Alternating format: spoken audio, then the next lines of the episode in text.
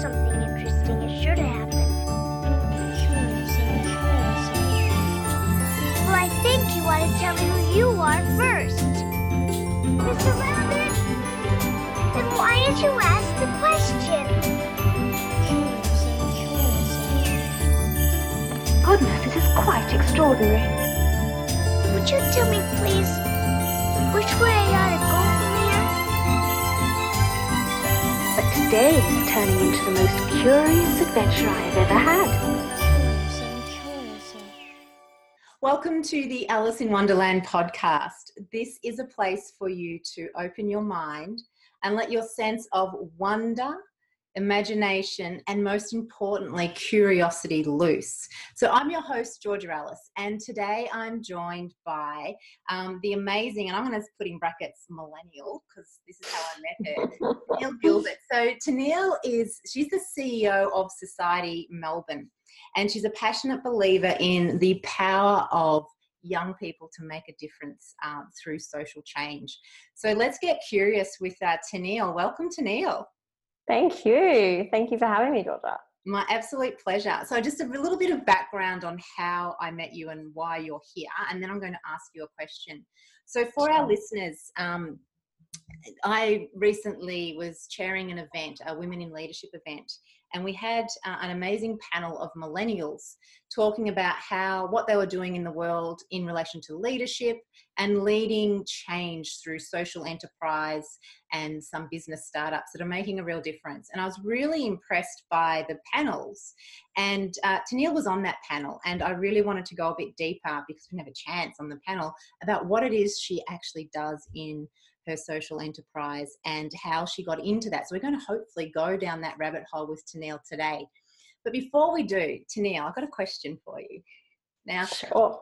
I, I ask this to all of my guests, and it's a very, very simple question, but it goes along the line of the story of Alice in Wonderland. So I'm assuming you are familiar with that story of mm-hmm. Alice tumbling down the rabbit hole. Yeah. She meets all these amazing people as she's going through Wonderland. So I want you to imagine that I'm seven year old Alice and I'm walking through Wonderland and I bump into you. You're, you're there doing your thing in Wonderland and I say, Hey Tennille, what is it, what is it that you do? How would you answer, how would you describe what it is you do to a child? Mm, to a child, okay. That's a good test. I hear that's always a good test for whether you can describe your your thing well. I'll give it a shot. Um, so I run hospitality businesses, so cafes. We do crepe vans, so we sell crepes um, and a coffee cart. And what we do is we try to make money so that we can help young people who are experiencing homelessness. Um, so we help them, we give them jobs, we give them training, um, and we provide a community um, where these young people can feel at home and supported. Wow. So, can you imagine a young child hearing that and being inspired by what you do? Not only a young child, but somebody, an adult like myself, who's a generation, I think, or two, maybe above you, if we talk about generations. So that's really, it's a really great social enterprise that you're running here. So my first question is for you is, well, what got you into this? Why did you decide to do this type of social enterprise helping these type of people? What was the, what was the instigator? Hmm. Um, yeah, it's a good question. So I guess for me, it's just, I always describe it as something that's just always been inside of me this kind of need to be involved in something bigger than myself um, and to be involved in in social justice and and in helping others um, in whatever way I can. And yeah, it's just always been there. I'm often try and kind of pinpoint where it was in my in my childhood or my teens that that um, became a real kind of spark. Um, but I'm not quite sure yet. I'm still exploring where that exactly came into play.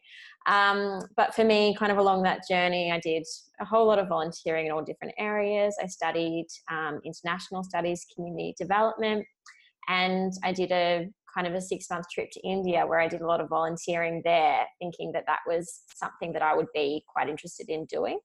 Um, thinking that community development in um, developing countries was potentially my calling.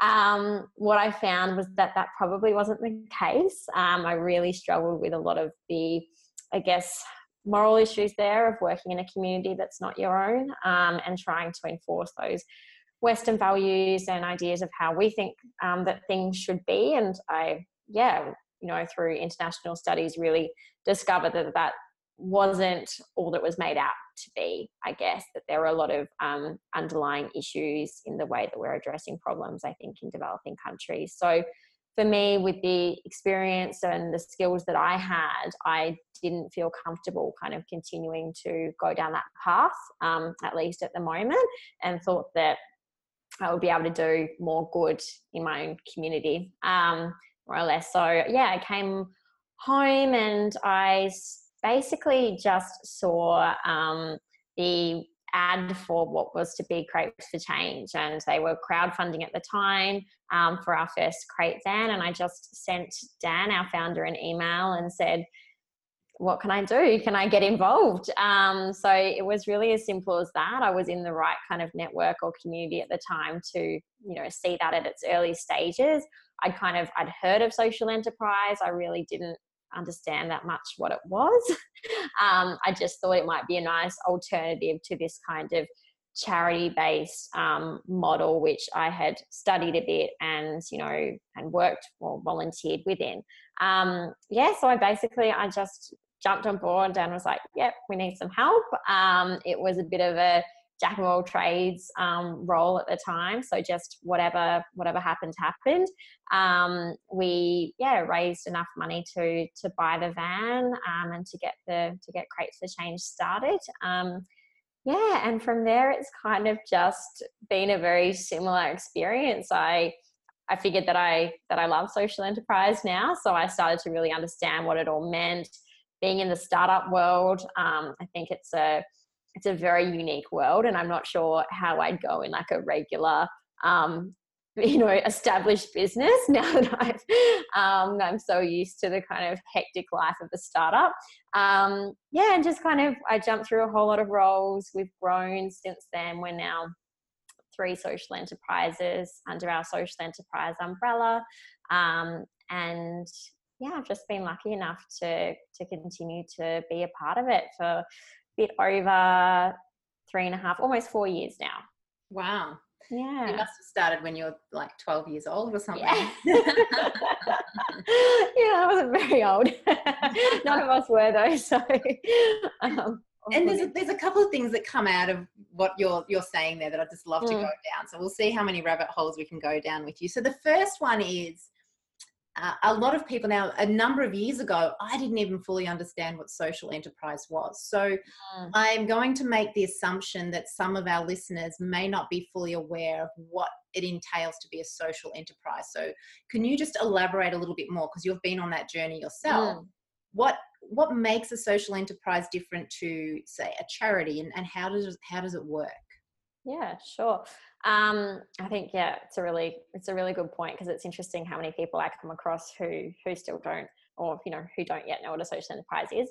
Um, the way I describe it is basically that we run a business and we use a business model and business principles, um, but we do so to generate a profit that then creates an impact, so that we use to then invest into our impact. Um, so yeah, we have a social purpose at our core. Um, that's yeah integral to how we run. So I think that um, I know that in Victoria at the moment they're actually trying to come up with a definition of social enterprise um, that is across the board, but we're not there yet. Um, so there's a few different kind of people would have different understandings of how it works, but generally, yeah, you either have the profit that you put into your programs or you employ people um, from disadvantaged groups. So we do that one as well. Um, or you have a social or environmental activity that you run that basically yeah. creates that change as well. So out of those streams, you're in two of them. So you're employing people in the enterprise, the disadvantaged. So in this case, homeless. Yes. Yeah. Yeah. Youth homeless. Yeah. And then your profits that you make, what do you do with the profits to what's, what's the part that you do that gives back through the profits that you make? Mm. Yeah. Um, so what we do is we actually invest our profits into something called the Post Foyer Flexible Fund. Um, yeah, it's a bit of a mouthful, um, which is run by Launch Housing. So Launch Housing are our, our major partners, um, one of their kind of biggest homelessness support providers in Victoria.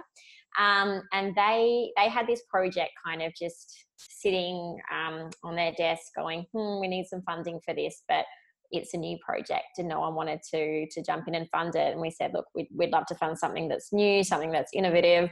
Um, and yeah this for us ticked a lot of boxes. So basically what it is is when young people leave supported accommodation with launch housing um, so these are young people who have experienced or at risk of homelessness um, and they're often in that support housing for kind of six to 24 months at the end of that time, that's when the launch housing were noticing a lot of issues because obviously the transition phase wasn't really there as to how do we then keep them out of the homelessness cycle um, rather than just going, well, you've had your time. And if you didn't work yourself out in that time, then bad luck, move on. Um, so we fund a 12 month program where these young people enter into the private rental market um, and they're supported on kind of, it's a step down process. So we start by um, paying 80% of their rent all the way down across the 12 months until they're paying 100% of their rent. And it just is about really giving them that opportunity to take the time to understand how they can you know be independent how they can look after or pay for their necessities um, yeah to give them time to sort themselves you know into a place where they can become independent. Um, yeah and it's been awesome. It's had 100% success rate. So every young person that's gone through that program after the 12 months has maintained um, their housing which is huge. Yeah that's amazing. So aside from the financial assistance you're giving them to pay their rent is there anything else you're doing for them? Because you say it's a 12 month program and as soon as you mm. said program my background is you know personal development. That's what program. Yeah. is, yeah. There, is there any other type of help you're giving them from more of a potentially a mindset self awareness piece, so that they don't fall back? It's not the mm-hmm. money's one thing, managing the money, but there's also mm. what's going on the inside. So is there a part of that that goes on in there too? Yeah, for sure. So it kind of it links in either as a back end of our training program. So we also run the training and employment program. And that program has a lot more to do with okay, how can we really set you up um, so that you and building confidence, kind of as you mentioned, it's one of the biggest things that we can um, do for our young people and creating a sense of community. So you know, a lot of people when they're trying to exit the homelessness cycle, they continue to be pulled back into it um, because they don't have that community of support. Their community of support is still within others who are experiencing homelessness. Um, so we provide those things along with the training um, and employment to make sure that that they know basically that they can be valued, that they can go into a workplace, and that they they you know can do some they can contribute um, to that workplace, which is a massive um, yeah, is massive for them in terms of confidence in particular. Um, in the Post Foyer Flexible Fund, Launch continue to pro- provide support um, to the young people throughout that time. So, yeah, it kind of all comes hand in hand. Like, what's really important to us um, is that we don't have kind of social workers or youth workers in our team. We actually rely on Launch Housing and on Melbourne City Mission, one of our other partners, to provide that support. So we're really big on individualized support and holistic support. So yeah, we can't expect them to just go out and yeah, here's here's the way to manage some money, but actually here's the way that you can know that you are valuable, that you can have confidence in yourself, that you can have people who are always going to support you. Mm. So we see it, you know, it's a it's a massive problem, um, and it requires a pretty full on hands on solution.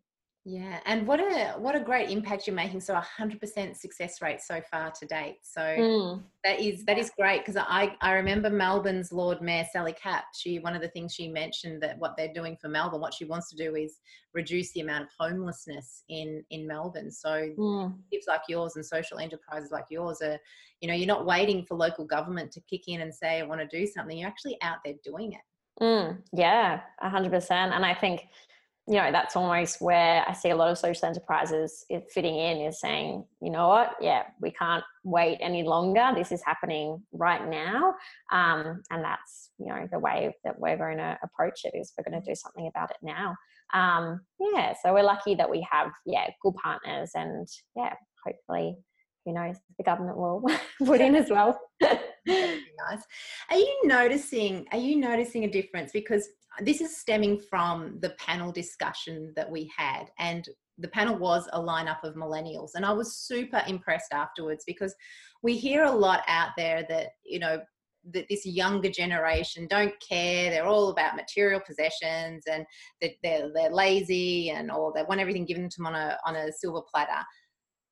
I've never believed that, but you, you guys, when I say guys, because there's a, a group of you, when you were talking, it actually made me realize that it's you've got so much more power and influence than what we're giving you credit for as older generations. So, are you noticing with some of the social enterprises, is it more of the younger generation starting these up? Yeah, definitely. Um, why, do you, why do you think that is? It's an interesting one. Um, so I actually work, and I'm sitting here at um, the Foundation for Young Australians, and I work out of a spot here called the Hub. Um, and the Hub is basically filled with young social entrepreneurs. Um, and I think it I actually was have been reflecting on that um, panel discussion about the millennials and um, the discussion of the snowflake generation that we had as well. And for anyone listening who's not sure what that's about, it's I basically the idea that we've been told, us millennials growing up, um, that we are so special and we become very precious um, in ourselves in thinking that we are such special and important beings. And I kind of wondered if that had a had a double um, effect on us in a way um, that being told that we're special and seeing all of the challenges that are going on in the world rather than going oh well we're we're special and we don't have anything to do with this. It's actually entitled. Mm. Yeah, well, we can actually make a change. So you know that's where there's quite a bit of an of empowerment there because we've been told that for so long. Um, I do wonder if that's a part of it, and if yeah, there's just a building of we can do something about this and just because i am however old it doesn't mean that i can't make a change and i think that's a shift as well mm. um, you know i look at my parents, for example, and I know that they've had to work really hard just to get to a point where they feel comfortable in their lives and they had to you know work through jobs that they didn't necessarily like and this and that and obviously did so for myself and my sister to get a good education and all of that. And i think that's a very similar story across a lot of my friends where we've now been able to have that great education um, and we're now going well we're kind of comfortable and content in our own lives and we're looking at the bigger picture. Um, there's definitely a lot of shifts hap- happening, I think, within the generation. Um, yeah, the young social entrepreneurs, it's it's a trend. I think it's a um, good trend, just as yeah, my personal opinion yeah. here, no facts, no anything like that. But I think it's a really beautiful trend because growing up when when I was your age, when I was knee high to a grasshopper, when I was your age, um, there was none of that. There was none of this, how can I make a difference? And nobody in my circles was caring about how I could make a difference. It was all, let's mm. get a job, let's get a career. This is what we were taught. We were never told that we could have that ability to make mm. an impact. And I think part of it is also the world has changed. We're now more connected through social media and we can see where things need to change. Like I grew up in the suburbs, so I didn't see the homelessness, not that there was as much then as there is now. Mm, um, And you don't get so much exposure to some of these things, but you could just put on some social media and you're going to see where there needs to be some something done. And mm. for whatever reason, we, we, we probably don't know, everyone's going to have their own motives you yeah. guys, I'm saying this in a general thing, in a general term, are putting your hand up and going, well, I'll give it a go. Mm, yeah, absolutely. No, it's true.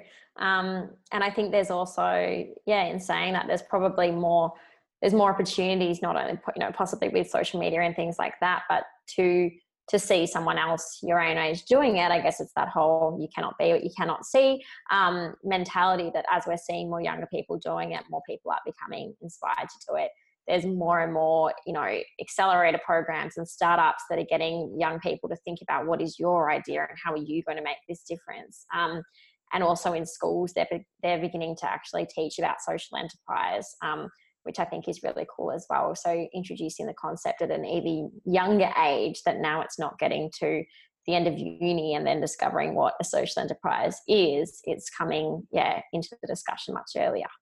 I've got so much faith in the future listening to you guys. And I know even people, you know, in my generation, we can make the difference as well. But Mm. seeing what seeing what is happening out there, I think there's a majority of people doing far more good than what we know. And if you, Mm. you're open to looking, you're going to notice that there are people out there making a difference, like like yourselves. Mm. So what would be in your day-to-day running of a social enterprise? I'm going to ask you a twofold question.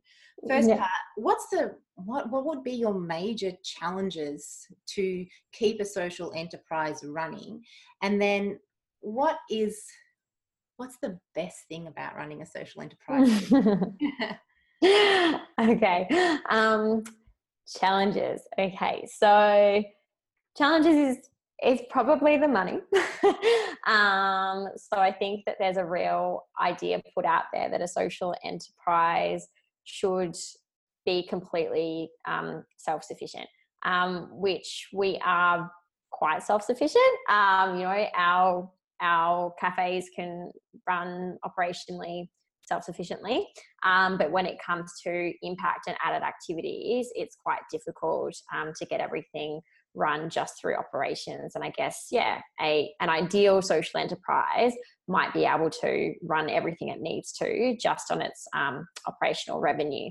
So and i think that's a really interesting one because i had that idea in my head for a really long time and then i started to go wait like we are running cafes. We're also employing and training young people from disadvantaged backgrounds. We're also trying to generate a profit to invest into um, our other projects. And we also need to pay people. We also have people working behind the scenes because we need all of this to be coordinated. And there's a lot more going on than just at your regular cafe down the street. Um, so that's a really big part of it is, I guess, finding the money, but also, yeah, balancing it out and making sure that we're we're doing the right thing so that we're putting impact into the most efficient um, sources. But also we rely so or we believe really um, in individualized approaches. So we put a lot of resources into each person. Um, so there's a lot of kind of there's a lot of challenges in dealing with those finances. Um, and yeah just how do we make sure that it keeps ticking over i guess um, the best thing, the best thing is is definitely being there with the impact every day. So actually being able to, you know, I know all of our trainees. Um, you know, I get to hang out with them whenever, go down to the cafe, and they'll make me a coffee, and I'm actually seeing every week and every time I see them, I'm seeing their confidence and their skills improve. Um, and yeah it's it's heartwarming to know that we're actually making a direct impact on on young lives um, and as we say you know our we don't work with hundreds or thousands of young people we work with quite small numbers um, but that means we have that personal interaction with each and every one of them and we get to see where they're going and that's huge. But even that that thought of you know we don't get to work with thousands of people but it's the ripple effect isn't it? Just oh yeah. can change one person's life they can go on to change another person's life and it becomes that ripple effect so Mm. starting small has this really beautiful way to expand out into a community a, a country and then the planet so Mm. yeah it's yeah what a beautiful thing to be there at the cold front and actually see the change happening before your eyes not many people get to see that in their work Mm, yeah, absolutely. No, I feel I feel very lucky, but it's something I get to do every day. so you've got talk to us a little bit more so you've mentioned cafe so where are your cafes Mm. located Um, so we've got a cafe in Brunswick. So that one is called Home One. Um, and Home One, it's just next to Anstey Station in Brunswick. So it's a micro cafe. Um, it's got all awesome coffee, um, snacks, breakfast, lunch. It's a beautiful outdoor area there um, and indoor on the weekend. So Home One has quite a few trainees going through there as well. There's also volunteers who work throughout the week to support the operations. Um, so yeah, it's a really nice little community down there. Um, then we have the coffee cart, so the coffee cart changing lives. Um, that's at RMIT university um, in the city. So it's in the RMIT training building. Um, and that's kind of the first base of our training. So it's quite a quiet space, and it's where the trainees start off just to get to learn those initial skills around barista and customer service and things like that.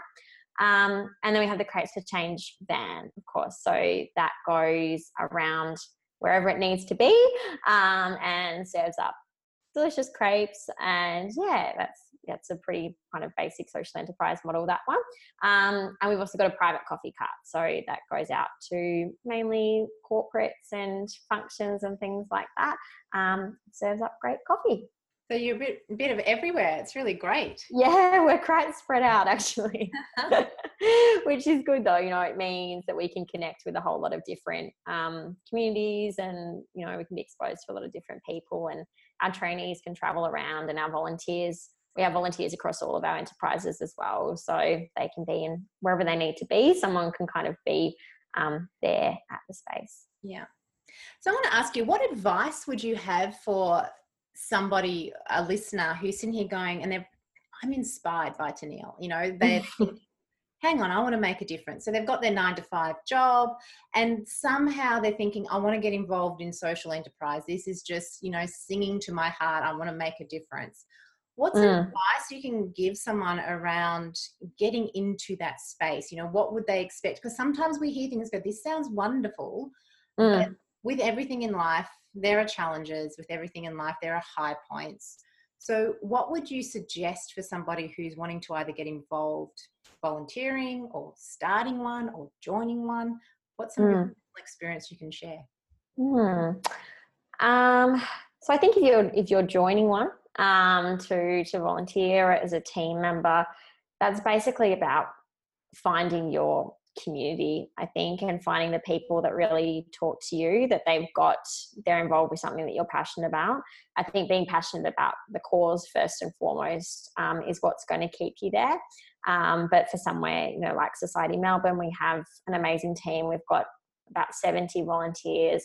Um, and for us, uh, for a lot of our volunteers, it's being belonging to that community and knowing what what we do more broadly. So I think, yeah, really have some chats with people in the space or just do your do your research around what it is the issue that you want to um, or the cause that you are most aligned with um, and there's plenty of social enterprises out there with volunteer roles um, that i think you can get involved in i think in starting one um, again it's do your research um, there it's a real it's a growing space and there's a huge amount of support out there at the moment um, in particular, Victorian government have a great amount of support for it. There's a lot of accelerator programs, um, and those are the kind of programs that are going to put you through the ringer, so to speak, um, for you know eight weeks or so, and actually help you to work out if it's something that is is viable. So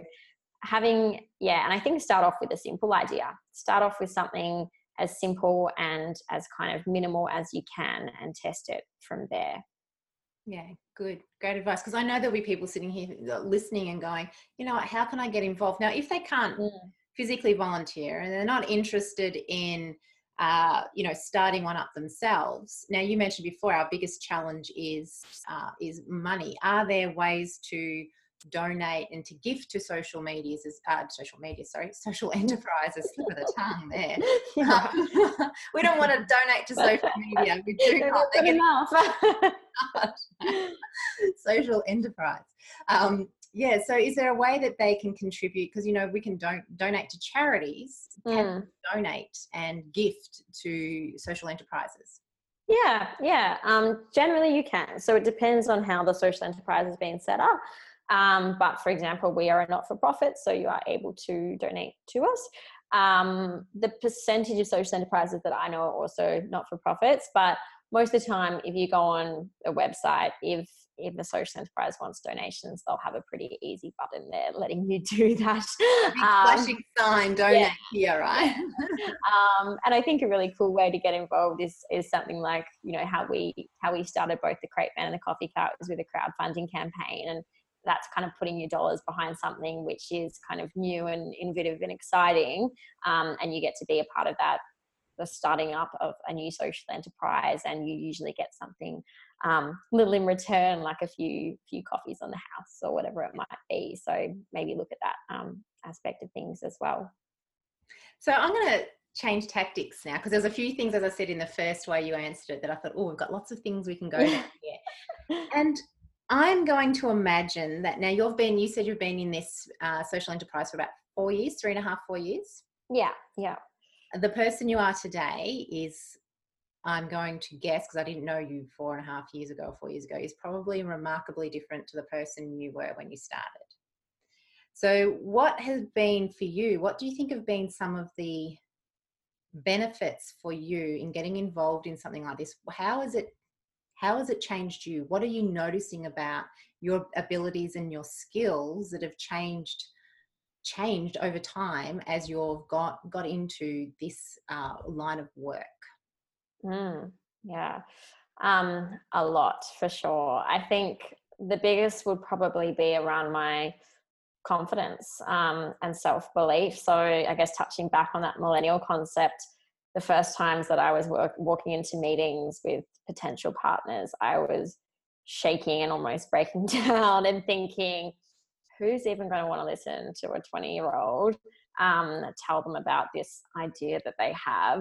Um, I was very skeptical of whether or not anyone would kind of take me seriously, I guess. Um, and that has that's been a really you know big learning journey and i think for me it's been to be honest a lot about about faking it until i make it going in and pretending that i'm confident as anything um, and knowing you know knowing that i'm completely confident in what we do. It's more just my belief in whether or not people are going to yeah want to listen and want to be involved. So that's been a huge one um, adapting to that knowing how to network that fear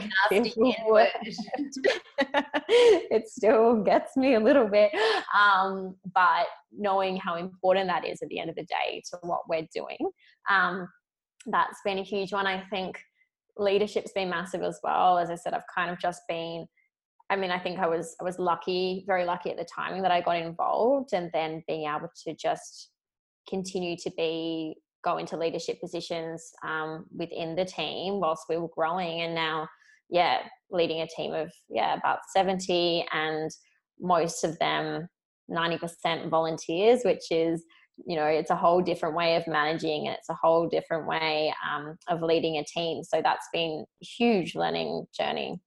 Um, yeah and i think yeah just recently i think you know, money's come up a couple of times and it's probably obvious my kind of like slight um, squirmishness as I talk about money. Um, but I think that's been a really big one as well. Is actually trying, you know, really understanding how a, how a business works because my background is certainly not in in business. It's in that community development impact side.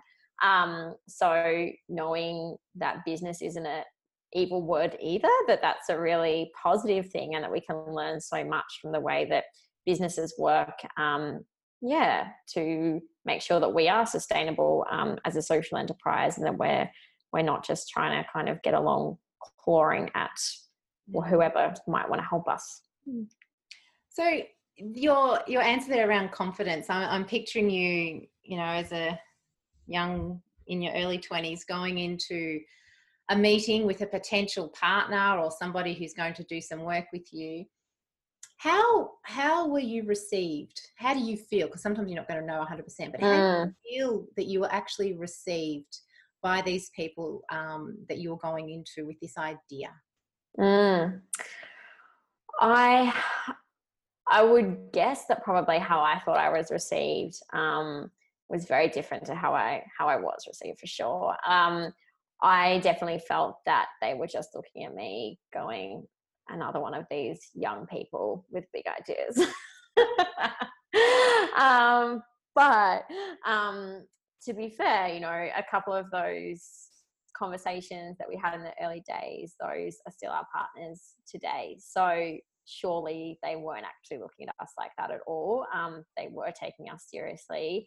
And most of them kind of remind us on a regular basis how how much we inspire them and how excited they are to work with our team of young people um, and that that excites them that they can see that that's a part of you know where this sector is going and where the social enterprise space is going in particular but how you know the both the not-for-profits and funders that we partner with are actually yeah they are inspired by that and that's that's a really cool thing and i probably haven't let myself believe that for a while or you know i've just gone oh yeah whatever okay.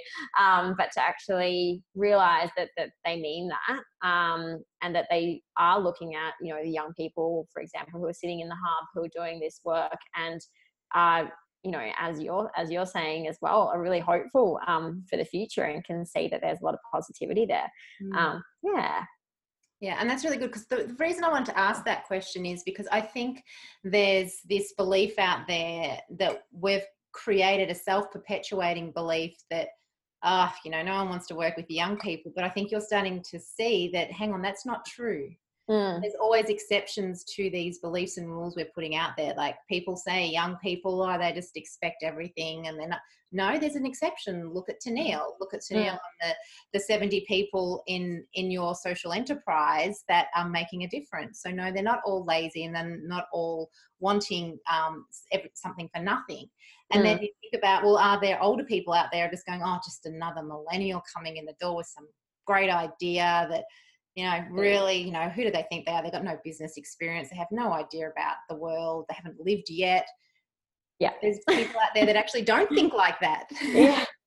They're going they're really excited to have you walk in the door and open yeah. their eyes to something new. So yeah. i think it's i think it goes hand in hand. I think it's not just the millennials that are going to make a difference. I think it's a combination of all the generations realizing the strengths that you have that mm. self belief that you've been given that hey you're special you can do something when mm. it like said earlier it's it has had a positive impact mm. you're going well hang on i can make a difference and there are people out there who are doing that so i think for what you want to deliver some of it you can't deliver without the help of the older generations correct mm.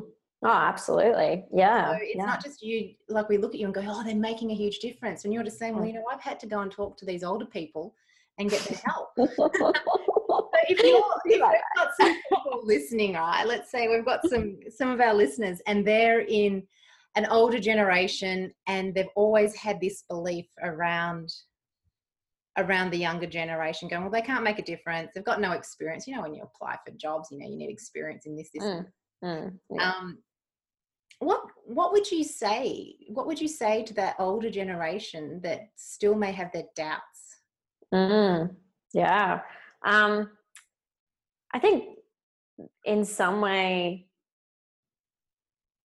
the older generation do have to understand what you're saying there that we as the younger generation do need to learn just as much from the older generation.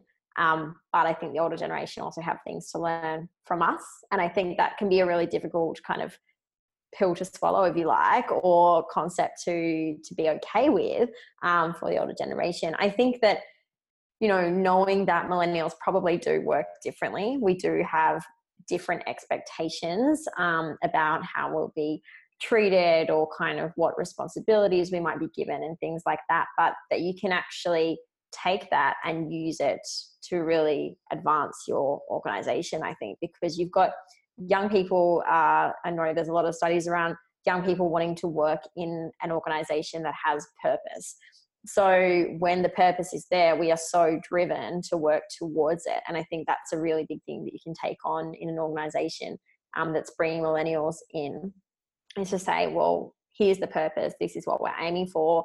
And you will have us kind of just flocking and doing everything we can to get there. You know i think most of us aren't content with the idea of a nine to five work day most of us can't switch off for better or for worse um, so we will engage and we will want to really work towards and create innovative solutions um, to creating that purpose. But at the end of the day, I think that young people also need to not jump the gun. We also need to realize that experience it does mean something, um, but also I think our lack of experience sometimes means that we're a little bit less jaded perhaps by certain things and you know we'll come up with new ideas and feel like we have um, a more kind of open slate to work on. Yeah. Yeah, I, I just think that some of us, I'm saying that I'm speaking I've got, it, I've got it completely wrong. So not all of us, but some of us have, and I think there's Yeah. a really great opportunity right here in this moment in time when we are as a as a as a species on this planet to really collaborate and work together because I think Mm.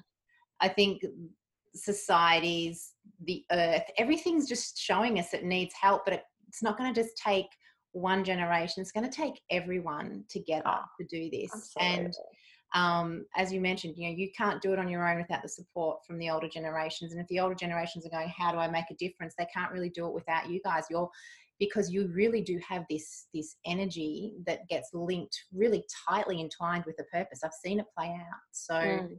um, I just think it's a beautiful space right here, right now, for all of us to get involved and start making a greater impact on the planet, not just going to a nine to five job just to get some money to buy a house, to drive a car, to go on a holiday for four weeks of the year, but to go to work, work however long it takes to make a difference and make an impact to make the world a better place, right? Yeah, oh, absolutely. That's definitely how how I see it, and yeah, hopefully, yeah, more people kind of join on with that idea. I think we've got a good thing going for us. Yeah. So, on that note, how do people get in contact with you if they want to join in and get on board with what you're doing?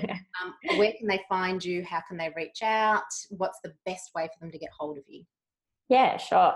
Um, so our website is the best way just to kind of check out everything that we do and get a better understanding. Um, so that is just society.melbourne. Um, that is all it is. I know many people ask the question, just that. Um, you can email me. So it's Tennille at society.melbourne.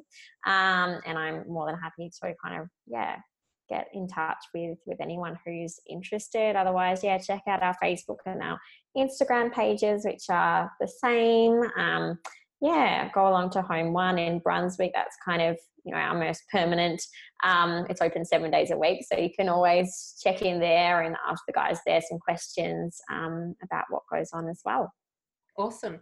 Now we have some, I know we have some international listeners as well. So if there's anyone internationally who wants to get involved or create a social enterprise and not knowing how to start up, is that something they can reach out to you for a little bit of, you know, how, how do I get started? Um, sort of what's the mindset I need to have sort of feel? Is that something you could help people with as well? Yeah, absolutely. More than happy to to answer any questions like that. I think you know the social enterprise space is definitely full of a lot of people who are willing to share their learnings um, and mentor or whatever it might be. So we've had a lot of help in the past. And I'm more than happy to pass that on. Yeah, awesome. Thank you so much for jumping on board the Alice in Wonderland podcast. I know we probably could have spoken about a whole lot of other things with you and your journey, but I just also want to want to thank thank you for what you're doing. Uh, I know walking around this, especially the streets of Melbourne, it's a very different place than what it was. I'd say even 10 years ago with the amount of homelessness there and what you're doing is not just giving people a hand up, you're empowering them for a better future. And I think that's just amazing. I want to thank you for doing that on, be- on behalf of the, the community and and yeah, people around us. We need to we need to recognize the things that you guys do. And I know that you do it for and social enterprises, you know, not out there making corporate wages either. So you're making sacri- personal sacrifices to Mm. make the world a better place. And I really appreciate it. So thank you. Yeah, no, you're more than welcome. Thank you. Thanks for having me. Thank you for listening in and making it all the way to the end of the conversation with Tennille and myself. I really love the energy of the younger generations and what they're bringing to the world. And I'm seeing it more and more. There are people out there really making a difference.